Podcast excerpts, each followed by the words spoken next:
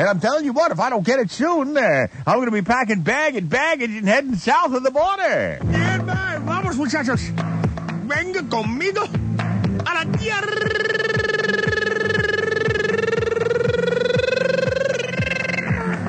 Ándale de la muerte. We're going to land in the dead.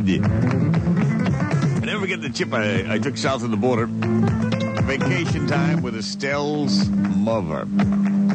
She said she wanted to bring her mother. You know, I was hating life. Hating life big time. But then I got an idea while we were down there. You know, because her mother was, you know, hawking me.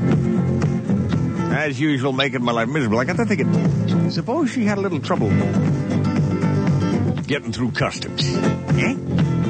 You know? Suppose we come back and Estelle's mom's got a little contraband in her suitcase. Jail sentence, huh? Send her up the river. No more Mrs. Ochengurnis to have to deal with.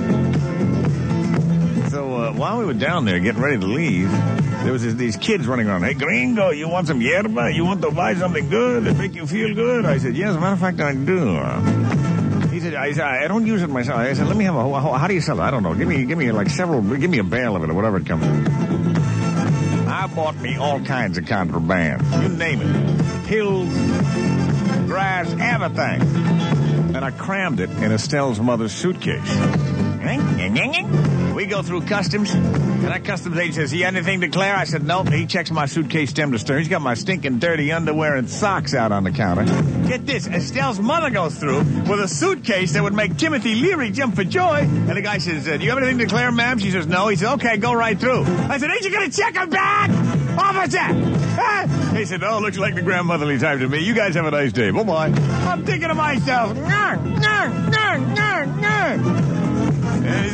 So get this, uh, as usual, I gotta schlep the bags. Uh, I'm carrying the bag now. Estelle's mother's bag, and here comes a customs agent with a German Shepherd on a leash. I'm thinking to myself, and they ask me why, and the dog instantly goes right on point, you know. And uh, like, he comes running over.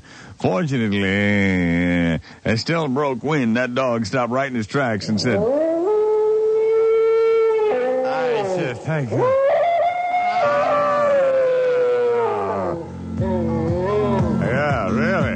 You know, the dog was lying there, had to be resuscitated uh, as I heaved the bag in the dumpster and made good our getaway. The Greaseman on DC 101.